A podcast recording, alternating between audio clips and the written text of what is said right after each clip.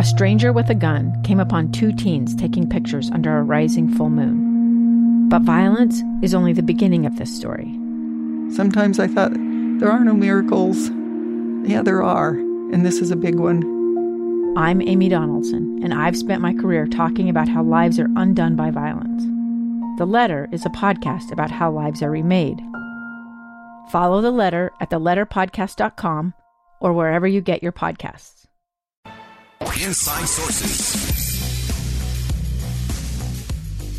Welcome back. Final segment of Inside Sources today. And one of the things that we often want to get to is this idea of courage, political courage in particular.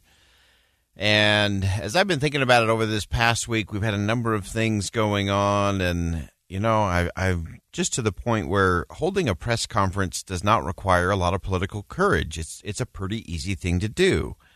I also think uh, engaging in all the fake fights and the shouting matches and the false choices that we try to point out on this program, I think those are actually pretty cowardly. Or just running to the media to decry some you know political opponent uh, is hardly a sign of, of bravery, in my view, anyway. And and issuing these tightly scripted press releases or these thoroughly scrubbed statements, you know, through the communication staff doesn't require a whole lot of resolve by the politician either. And so it is a time that we really need some political courage, but I, I often fear that we've forgotten what that looks like or what that sounds like or what that acts like. And it's it's way too easy. Uh, even looking at things today, whether you look at the uh, press conferences that were held by Russian President Vladimir Putin or by U.S. President Joe Biden uh, or other things that have been going on in terms of infrastructure or other battles that have been going on in Washington D.C. It's it's interesting to me that we we've become so scripted in all of that. Uh, this idea that we have to have elected officials who are liked. They like to be liked. Of course, we all like to be liked. Let's be honest. Uh, but that's not necessarily a good thing for constituents or for customers or clients or for the people we care about. By the way because real friends always tell you the truth, even when it's hard, or especially when it's hard. And they tell you what needs to be done to solve your problem without sugarcoating it or avoiding it altogether. And so we need to get to that kind of focus. And it doesn't come uh, through anything other than people who are, have the courage to speak the truth, to provide transparency, to demand accountability, uh, we have so much uh, uncertainty. We have all these uncertain sounds, pleasant distractions, uh, things that really prevent us from getting to the truth. Uh, you've heard me before share this uh, thought from William George Jordan. This is all the way back in 1902. He described the politicians of his day. He said, The politician who is vacillating, temporizing, shifting, constantly trimming his sails to catch every puff of wind of popularity is a trickster who succeeds only until he is found out. I think that's true.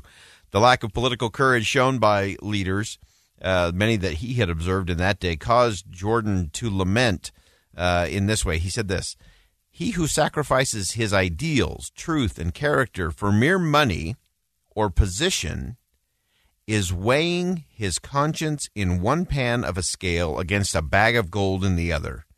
He is loyal to what he finds the heavier that which he desires the more, the money.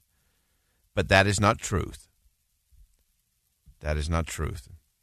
And we have to have people who will weigh that out, will weigh their character out. Character in one hand, a bag of gold in the other. Uh, what are you going to choose? A lot of our politicians talk about courage, talk about character, but they're less interested in manifesting it in those really specific instances. So today's an, an interesting day. Uh, we talked about the a speech that was given on this day it was June sixteenth, eighteen fifty eight, in Springfield, Illinois. So you can guess who uh, the speaker might be: Abraham Lincoln. This was not President Lincoln. This was uh, the Republican State Convention being held. Lincoln was the party's nominee for the U.S. Senate. So, if you think of a political convention like we have today, it would have been very easy for Abraham Lincoln to deliver a speech uh, with what those delegates wanted to hear. Uh, think of the conventions you see, again, Democrat or Republican it, in our day.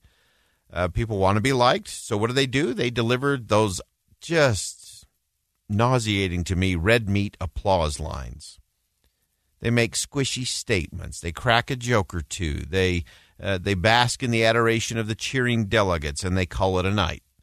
That's how a lot of political conventions go. Uh, but on that night, June 16th, 1858, Abraham Lincoln did not. He wasn't interested in being liked. He was a man of immense courage, character, fiercely independent. Above all, he was committed to the truth. So here's the backstory. Here's the thing you need to know uh, about what has become one of the most famous speeches in our nation's history. Again, this was Abraham Lincoln as a Senate candidate. He actually had read his speech to his law partner, uh, William Herndon, prior to the convention. And Herndon advised him passionately not to deliver the speech. He said a speech on the issue of slavery was simply too radical. He told Lincoln that the speech was morally courageous, but politically incorrect. I love that. Uh, imagine someone telling Abraham Lincoln, hey, this is a really nice speech you've crafted here. It's very morally courageous, but politically it's incorrect. Therefore, you should not deliver it tonight. Uh, but of course, with uh, typical courage and conviction, uh, Lincoln said this He said, The proposition is indisputably true, and I will deliver the speech as it is written. Now, in the end, his law partner was right. the speech did cost Lincoln the Senate election, but it likely contributed in a significant way to his later winning the presidency, more importantly, saving the Union. And it's that kind of courage, it's that kind of character in Lincoln uh, that ultimately did preserve the Union. So think about that. You know, here's Abraham Lincoln, up and comer, he gets the nomination to be the Senate candidate for the Republicans in the state of Illinois. And he crafts this speech uh, that, of course, has become known as the House divided speech, uh, where he said, we, we can't be divided. The issue of slavery is on the table. And what we choose to do with it will determine our destiny. And he described it straightforward, not sugar coated, no red meat applause line in his speech at all. It was simple and straightforward. It was classic Lincoln because he was willing not just to shout at his enemies, but he was willing to stand up to his friends and tell them the truth. That's political courage. That's real courage. That's the kind of courage we need in our homes. That's the kind of courage we need in our neighborhoods. As citizens, we have to make sure that we're electing people with that kind of political courage. And we have to make sure that each of us are showing that kind of character in our personal lives. The futures of our communities, the state, and the nation actually depend on it. I'm Boyd Matheson. Thanks for listening to Inside Sources here on KSL News Radio today. And as always, as you go out into the world, make sure you see something that inspires, say something that uplifts, and do something that makes a difference. Two years ago, Americans watched in horror as a crisis unfolded at the Kabul airport.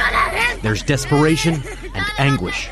More than 80,000 Afghans have since arrived in America, but this story is still unfolding. I'm Andrea Smardon. In my new podcast, Stranger Becomes Neighbor, we'll find out what happens to these new arrivals in our communities. Who would help our newest neighbors? Follow us at kslpodcast.com, Apple Podcasts, or anywhere else you listen.